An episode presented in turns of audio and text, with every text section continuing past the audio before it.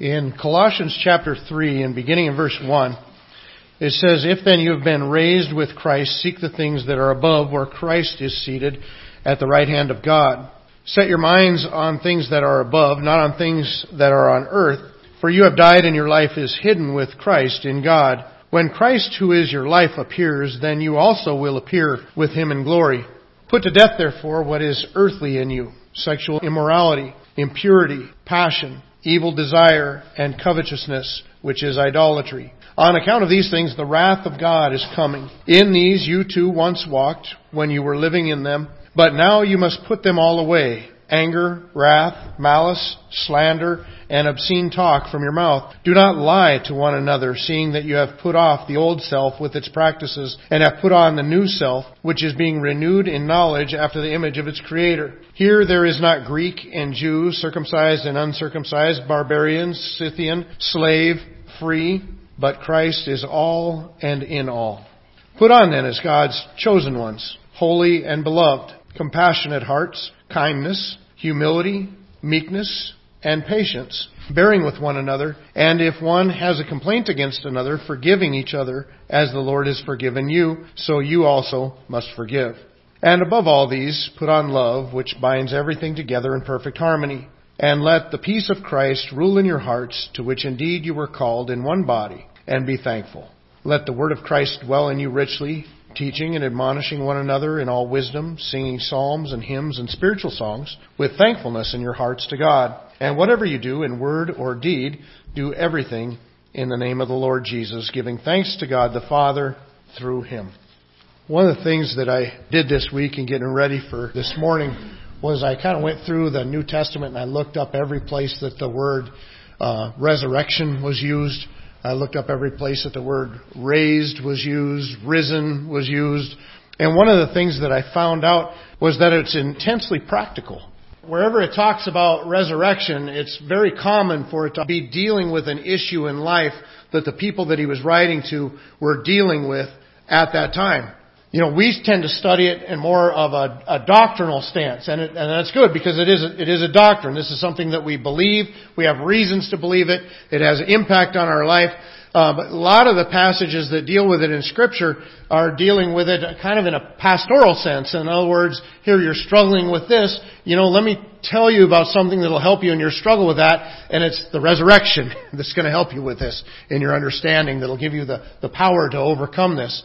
And that makes sense because even Philippians talks about our ability to be able to experience that resurrection power of Christ. And that's an amazing power. That God would raise somebody from the dead. That's the power over life and death. That is an amazing power that is available to us. Some of the places that we see that connection is in 1 Corinthians chapter 15 verse 19. The apostle Paul is talking about, about the resurrection and he's actually kind of doing it from a doctrinal position because there are people who are saying, ah, there's, there's no resurrection. And he's saying, wait a minute, if there's no resurrection, then not even Christ is raised. And so he's kind of dealing with it from a doctrinal perspective or theological perspective, but it has very practical results. If in Christ we have hope in this life only, we are of all people most to be pitied. Now he's referring to the fact that they've been being persecuted, they've been being beaten and chased down, hunted, by people to stop them from teaching about the resurrection. He said, you know what, not only that, uh, if there is no resurrection from the dead, then we're wasting our time because we're teaching people that Christ is risen from the dead. And if there is no resurrection from the dead, then that means your faith is futile. Our preaching is, is in vain. Uh, it's just a big waste of time. In fact, we're even found to be liars. We're misrepresenting Christ if we say He's resurrected when He hasn't. And so he says, really, when you look at us, look at all the suffering that we're going through to teach this, we should be pitied above all people, and it's all for nothing, he's saying, if there is no resurrection. And then he compounds that in verse 32. He says, What do I gain if, humanly speaking, I fought with beasts in Ephesus? There's a big riot caused over him in Ephesus. And he says, If the dead are not raised, let us eat and drink, for tomorrow we die where we get purpose and value and meaning in life is because there is a resurrection. Because there's a resurrection, it means there's a whole future, which means that everything that you do now and say now and think now has eternal implications. It's not just impacting right now, it's impacting an eternity, your eternity, other people's eternity that you influence. You are of eternal significance. The apostle Paul says, look, if there is no resurrection from the dead, then what should be our philosophy of life? Life is short. Enjoy it. Live it up. However you can enjoy it, enjoy it as much as you can, and because you're just going to die anyway and then it's all over. You wonder where America's getting some of our mindset today. That's where it's from. Life is short. Live it up. Take it while you can get it. You know what? Christianity is a very different mindset. This life may be short, but our life goes on. And so everything that we do in this life has eternal consequences, eternal impact. And so it's live actually for then, not for now. Not, don't live for the dot that you're in right now. Live for the line that goes on for eternity because that's your real life. That's what Jesus told us to do. He said, don't lay up for yourself treasures on earth where moths and rust corrupt and where thieves break in and steal. Lay up your treasures in heaven. Send it on ahead. That would make no sense at all if there was no ahead to go to. And so the resurrection becomes intensely practical. It changes the whole way that you look at life. At the very end of the chapter, in verse 58, he says, Therefore, my beloved brothers, be steadfast and immovable. Be solid in your faith. Always abounding in the work of the Lord, knowing that in the Lord your labor is not in vain. Remember he said earlier, if there's no resurrection, our labor is all in vain. All our work is for nothing. If there is a resurrection, then it all counts. It's all valuable. The resurrection makes everything make sense. Jesus Christ is declared to be the Son of God with power through the resurrection. The resurrection of Jesus Christ from the dead is true, proving that He is the Son of God, proving that there is a God, proving that we were all created and we're here for a reason. And so we have purpose and value and dignity. And so the, the resurrection has practical implications. You know, we find the same thing in Romans chapter 6. The end of Romans chapter 5 is dealing with grace, the grace of God by which we are saved. We didn't deserve to be saved. God sent His Son to save us because He is just a giving and a gracious God. But He finishes chapter 5 by saying, wherever sin abounded, grace like superabounded. So in other words, you can't out sin the grace of God. Uh, he recognizes that some people then are going to come to the conclusion that, well, if we're all saved by grace, and God has so much grace that no matter what, how many sins you've committed, God can still forgive you if you repent and put your faith in Christ. Well then, why not just keep going on in sin? Why not, why stop sinning? And that's what he addresses in chapter uh, 6 and verses 1 through 5. He says, What shall we say then? Are we to continue in sin that grace may abound? By no means. How can we who died to sin still live in it? Do you not know that all of us who have been baptized into Christ Jesus were baptized into his death? We were buried therefore with him by baptism into death in order that just as Christ was raised from the dead by the glory of the Father, we too might walk in newness of life. For if we have been united with him in a death like his, we shall certainly be united with him in a resurrection like his. So you see, these people are struggling with, well, why battle sin in our life? Maybe we should just give in and go ahead and live in sin if we're going to be delivered out of it anyway, if there's plenty of grace. And the apostle Paul says, absolutely not. Having put your faith in Christ, how could you go on and live in sin? That would be against everything that you just believed in he brings up their baptism, which also is interestingly very often connected in the passages dealing with the resurrection. And that makes sense because our baptism is a picture of the resurrection. When we're put under the water, it's a picture of Jesus dying and being buried, and when we come back up, he's a picture of Jesus rising again from the dead. So we're picturing Christ's burial and resurrection from the dead, and we're saying we also are dead to our sins and alive unto God, and so now we're going to walk in this newness of life. He's saying, look, you can't go on living in sin because you know what? Now you're dead to your sin. You're alive to God. Jesus died for you and then rose again from the dead. He died for your sin, so now you are dead to your sin. And then you know what? Just like you're united with Him in His death, you also will be united with Him in His resurrection. So this unity that you have with Christ answers the question of should I just continue to living in sin? Can you continue to live in sin when you're united with Christ? Not really. They're completely contradictory. And so, again, practical situation, what is my relationship to my past sins and present sins? And he answers it with the death and the resurrection of Jesus Christ. Peter does the same thing. In 1 Peter chapter 3, what he's dealing with in this passage is suffering. The uh, early church was being persecuted and they're experiencing some suffering. I put my trust in Christ and now my life is harder. How do I deal with this persecution? And he basically writes to him and he says, look, none of us should ever be in a place where we get in trouble for doing wrong. But he says, you know what, sometimes we find ourselves in trouble for doing right. Well, the apostle Peter gives him some encouragement, and his encouragement is for Christ also suffered for sins, once for sins, the righteous for the unrighteous, that he might bring us to God, being put to death in the flesh, but made alive by the Spirit, in which he went and proclaimed to the spirits in prison, because they formerly did not obey when God's patience waited in the days of Noah, while the ark was being prepared, in which few, that is, eight persons, were brought safely through the water. The suffering that you're going through, he's encouraging them, follow the example of Christ. Christ was a righteous person. He didn't do anything unrighteous or wrong, and he suffered. And so hang in there, follow his example, be strong, endure that suffering.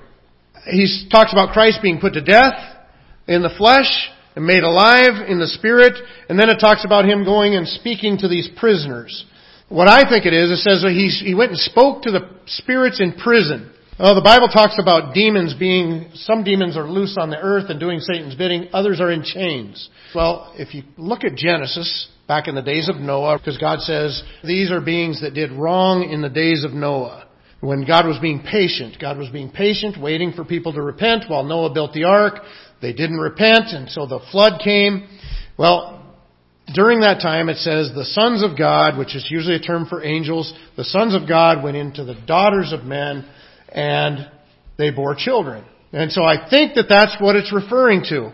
So Peter is saying that to Jesus, when he died on the cross, where did his spirit go?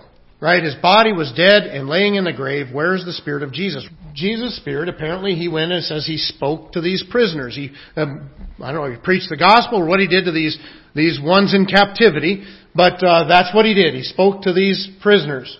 Now it says while the eight during the flood were carried safely through the flood. That's dealing with the eight that were in the ark.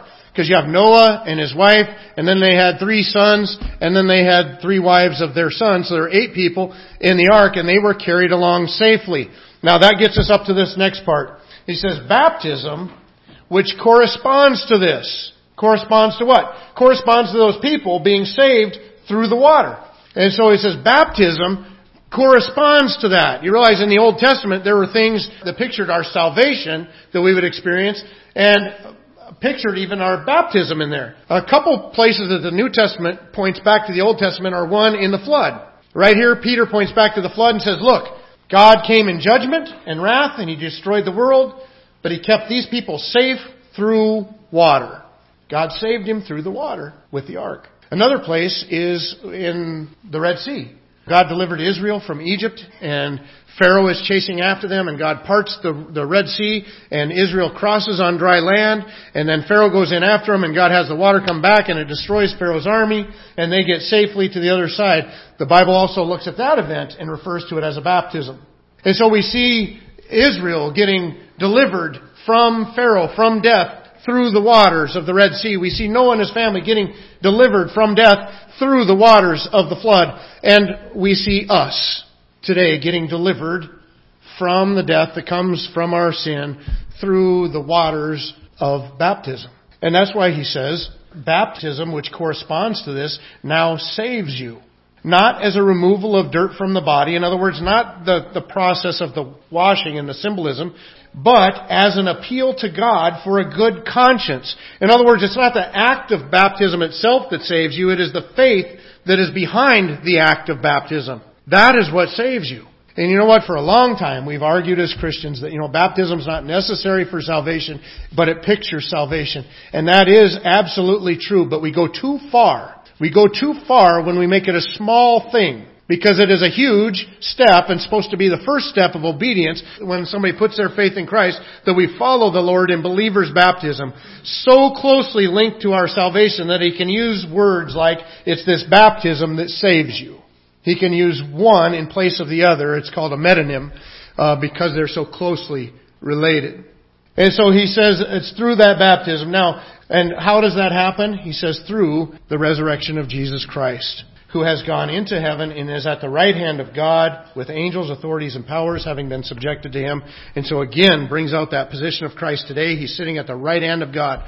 The right hand is the hand of power. Uh, when somebody says that's my right hand man, it means that he can be in my place, right? He's, he's the one accomplishing my deeds. That's what he's referring to. And so these people were dealing with suffering, and they say, How do we deal with this suffering? And the apostle says, Look, Jesus also suffered. He was righteous, but he suffered for the unrighteous so that he could bring us to God. You've been baptized into him. Where's Jesus now? He's at the right hand of God. Was he defeated? Absolutely not. He's empowered. And he's saying, look, you have the same thing. You have the same future. You're going to face the resurrection from the dead. You can endure this suffering because this life isn't all there is. If this life was all there is, then there's no reason to endure suffering.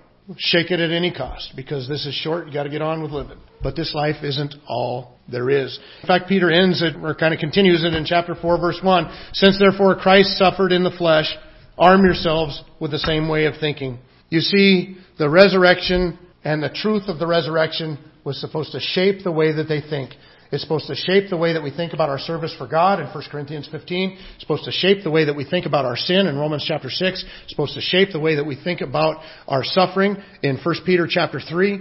The resurrection of Jesus Christ is intensely practical and it, it's just logical.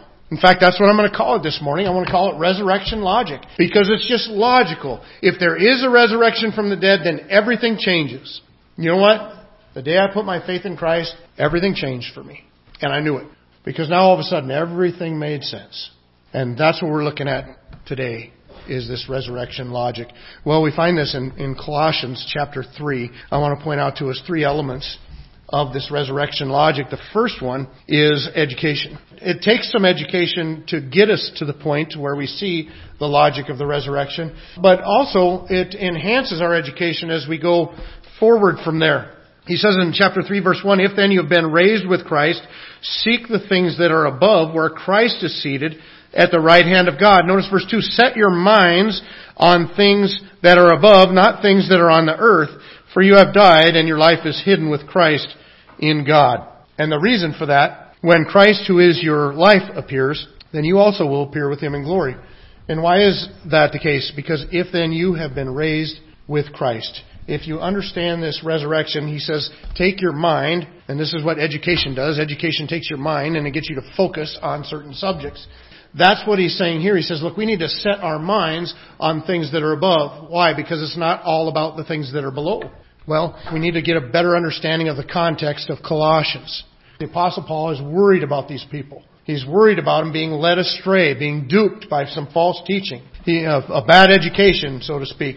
In Colossians chapter 2, in the first four verses, it says, For I want you to know how great a struggle I have for you, and for those at Laodicea, and for all who have not seen me face to face, that their hearts may be encouraged, being knit together in love, to reach all the riches of full assurance of understanding and the knowledge of God's mystery, which is Christ, in whom are hidden all the treasures of wisdom and knowledge.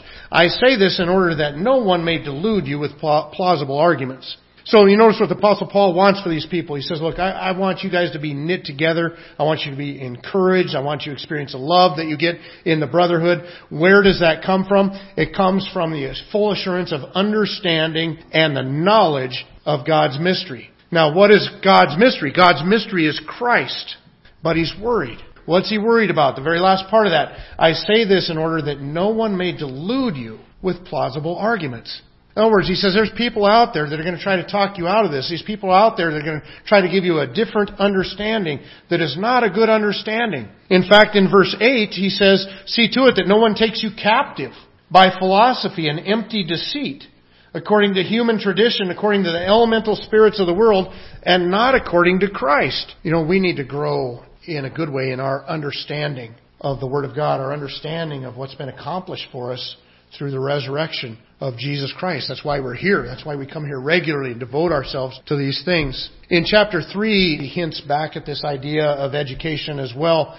In verse 10, it says that we have put on the new self, which is being renewed in knowledge after the image of its creator. And in verse 16 of chapter 3 also, he says, Let the word of Christ dwell in you richly, teaching and admonishing one another in all wisdom. That's where we are. We need Christ and Him only. Because He's who died for us. He's who rose again. He's who empowers us to live that resurrected life. How do we understand that to begin with? Through this education that we get from the Word of God, the Word, letting the Word of Christ dwell in us richly. How do we then continue in that and grow in that? Through allowing the Word of Christ to dwell in us richly. by increasing in our knowledge and understanding of who God is. But then secondly, not only is the element of resurrection logic education, it's also separation.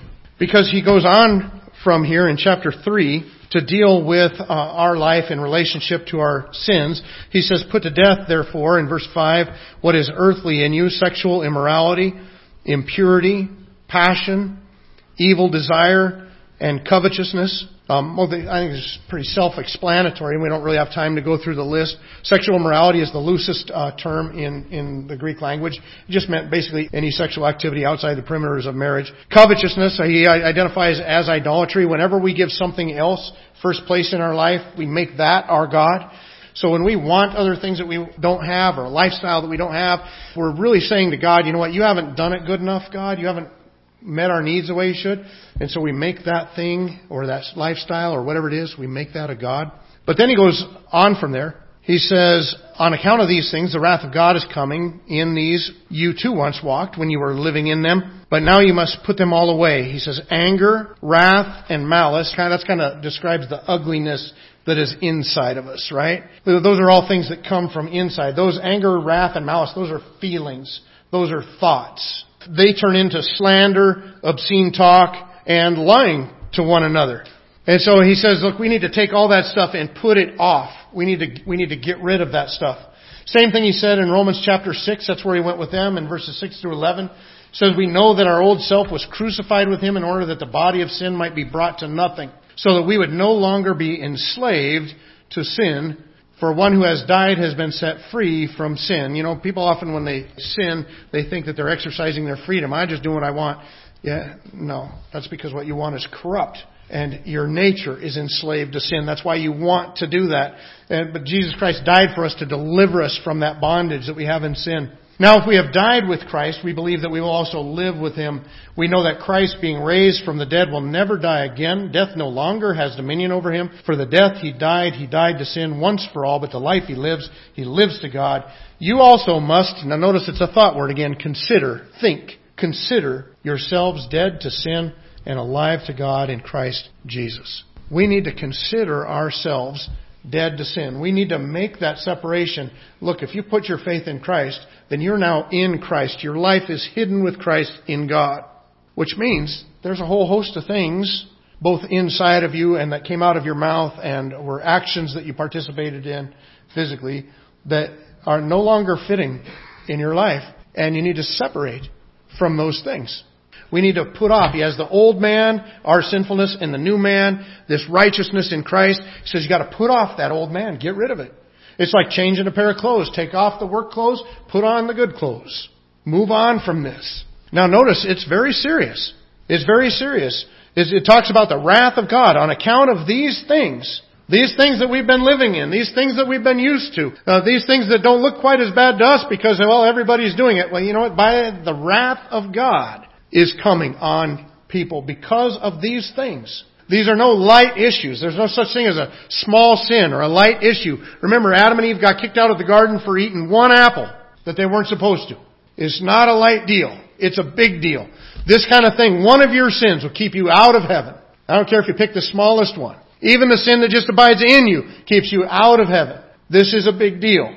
And that's exactly why God sent Christ to deliver us. You know, in 1 Corinthians chapter 6, he recognizes how big a deal it is. In verses 9 through 11, he says, Or do you not know that the unrighteous will not inherit the kingdom of God? Do not be deceived. Neither the sexually immoral, nor idolaters, nor adulterers, nor men who practice homosexuality, nor thieves, nor the greedy, nor drunkards, nor revilers, nor swindlers will inherit the kingdom of God. He gives a whole great big list of things and he says, look, none of these people, the unrighteous, will not inherit the kingdom of God. Sin is a big deal. I saw a statement recently where somebody talked about open marriage and said they'd heard about some Christians being okay with open marriage. They said, what is their justification? Where is it in the Bible? What's their argument for being okay with open marriage? And I, I usually don't respond to much on Facebook, but I responded to that and I said, I don't care what they say. They're not a Christian if they're okay with open marriage being a Christian is not just calling yourself Christ. It's like being a little Christ. You have to follow Him. It's a, belief, a faith that changes your life and changes the way you see things. And nobody that's been convicted by the Holy Spirit of their sin and repented of their sin and turned to Christ is okay with something as hideous as open marriage. It confronts everything about Christianity. And this, this list that he holds up, he says, look, I don't care what you call yourself. If you can describe yourself as one of these, you see this in your life, then you are not a Christian. You are not part of the kingdom. Now, the great part of that is, what does he say right after that? And such were some of you.